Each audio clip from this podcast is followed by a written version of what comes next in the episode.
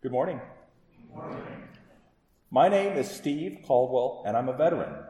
I served just over 20 years in the Air Force. Since I'm a veteran, my words may from time to time be rated PG 13 for language. Not R rated because I'm trying to show restraint. Uh, my service was mostly during the Cold War and the first Iraq War in 1991, also known as Operation Desert Storm. I retired about two years after the 9 11 attacks in October 2003.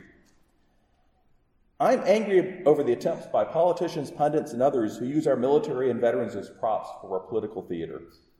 One place where this happens is the response to the NFL athletes who were taking a knee during the national anthem. Uh, these athletes are not insulting my service, nor are they insulting our nation's veterans. This situation is a weighing of two competing goods and deciding which good is most important. Of course, there are positive benefits for having shared national symbols like flag and anthem that a diverse nation like ours can rally around.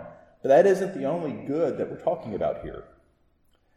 These athletes are using their celebrity to highlight a serious problem where innocent and unarmed Americans are dying due to mistakes made by our local and state government officials. And we know that this cause that these athletes are promoting isn't a trivial issue.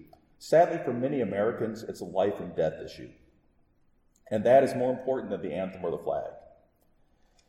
Many years ago, the oath that I took when I enlisted and when I was commissioned contained these words solemnly swear that I will support and defend the Constitution of the United States against all enemies, foreign and domestic, and I will bear true faith and allegiance to the same.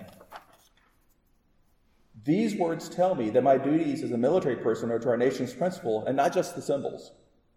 If taking a knee as a symbolic protest helps us form a more perfect union, then I feel it is more important than ceremony.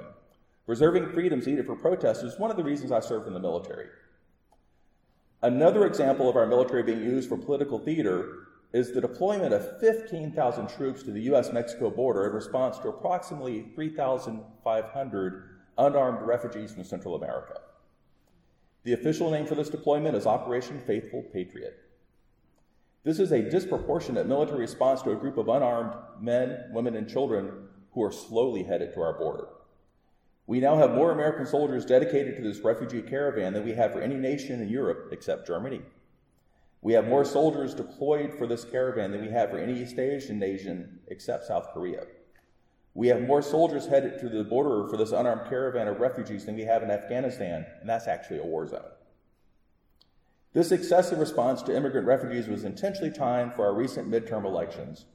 Active duty military cannot speak out against using our military for political theater, but veterans who have served can speak out. Will Fischer, who is an activist for Vote Vets and he served as a Marine, responded to the obvious politics behind the decision to use troops at our border, saying, quote, Donald Trump thinks unarmed people who are fleeing the horrors and are still a thousand miles away are a national security threat a week before Election Day. I don't think so. It's a political ploy to blow upon the embers of racism and nativism and he's using the military again as a political prop to advance his own agenda.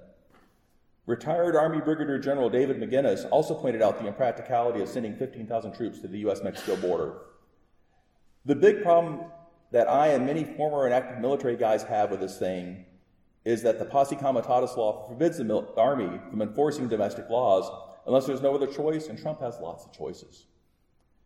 If Trump were planning to wage a good sized war against seasoned troops, then 15,000 soldiers would be a reasonable number. Against 3,500 unarmed refugees, many that are children, is excessive. Thank you.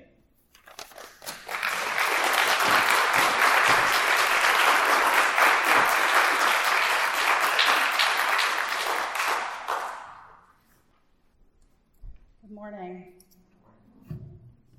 There's a part of me that feels that I don't belong up here for Veterans Day um, because I'm not a veteran. Um, my spouse is not a veteran.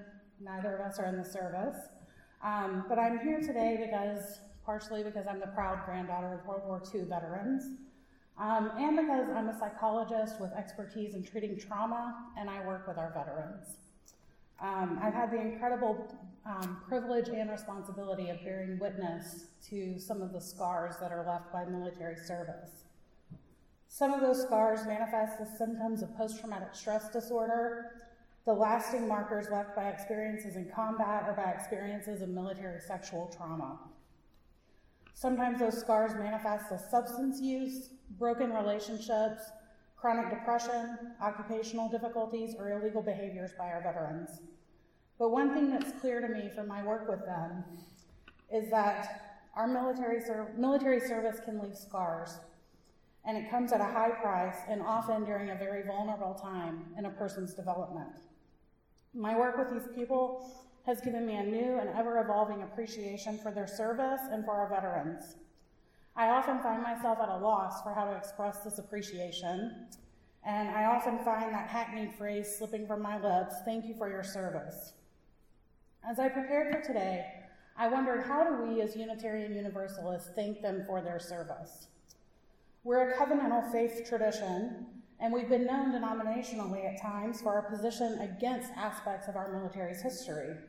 So, how do we express our gratitude for those who served an institution with which they may or may not have always agreed? Particularly in this day and age where partisan politics seems to be the norm and at an all time high. I think some of our seven principles can guide us in this. We thank our veterans for their service by affirming and promoting the inherent worth and dignity of every person. We do so when we demand that our LGBTQ friends who wish to serve our country are able to do so without having to deny who they are. We do so when we call for continued cultural change within our military and our society at large, which combats sexism, including and especially sexual assault and harassment, which has plagued our armed forces. We thank them when we demand that these and other systems drag sexual violence and the complacency which encourage and empower it into the light of exposure and justice.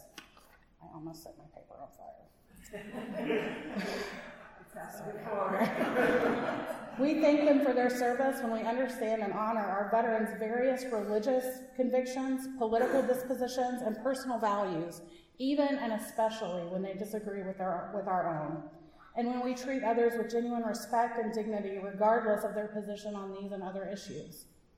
We thank them for their service when we work for and promote justice, equity, and compassion in human relations, when we remember and live into the words of Dr. King, who spoke of a needed focus on positive peace, which is marked by the presence of justice. This is in contrast to a negative peace, which is just the absence of tension and conflict. When we call for and create systemic change to address rampant homelessness, substance use disorders, mental health challenges, and economic difficulties among our veterans.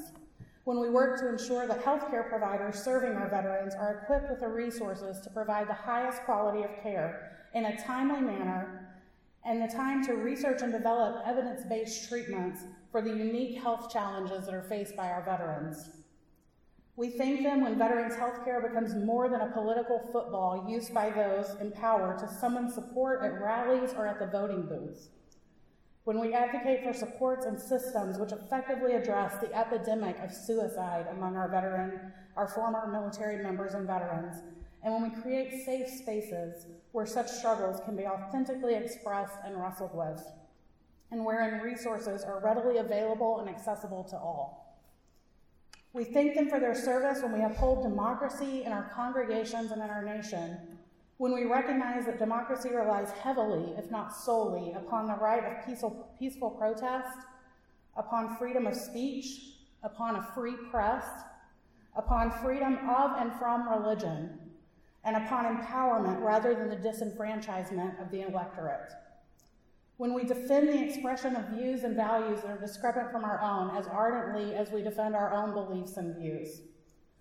When we are active, engaged citizens of our country and the world, and when we dig deep in the face of seemingly impossible challenges to ensure the expansion of, rather than the limitation of, freedoms that are upheld by our military members. We thank them for their service when we work towards, towards world community with peace, liberty, and justice for all. When we insist that our leaders utilize war and violence only as an absolute last resort, if at all, and that our foreign policy be diplomatic, based upon accurate intelligence, and separated from profit based interests. When we ask hard questions of those who would send our young people off to kill and be killed, and when we call attention to the ongoing U.S. military action, which is largely ignored by the press. when we reject as false the notion that there is no difference between nationalism and patriotism, or that compassion for those in distant parts of the world is antithetical to American interests. When we honor the contributions that immigrants have made both within and outside the ranks of our military, and when we welcome and honor them as a critical part of the America they risk their lives to serve. As we reflect on Veterans Day and focus on their service and their sacrifices, May we never take for granted the fragility of our democracy, nor fall prey to the temptation of believing that our armed forces bear the sole or even primary responsibility for its defense. May their dedication and commitment call us to continued action in support of those things which bend the arc towards justice, and may we live lives worthy of their sacrifice.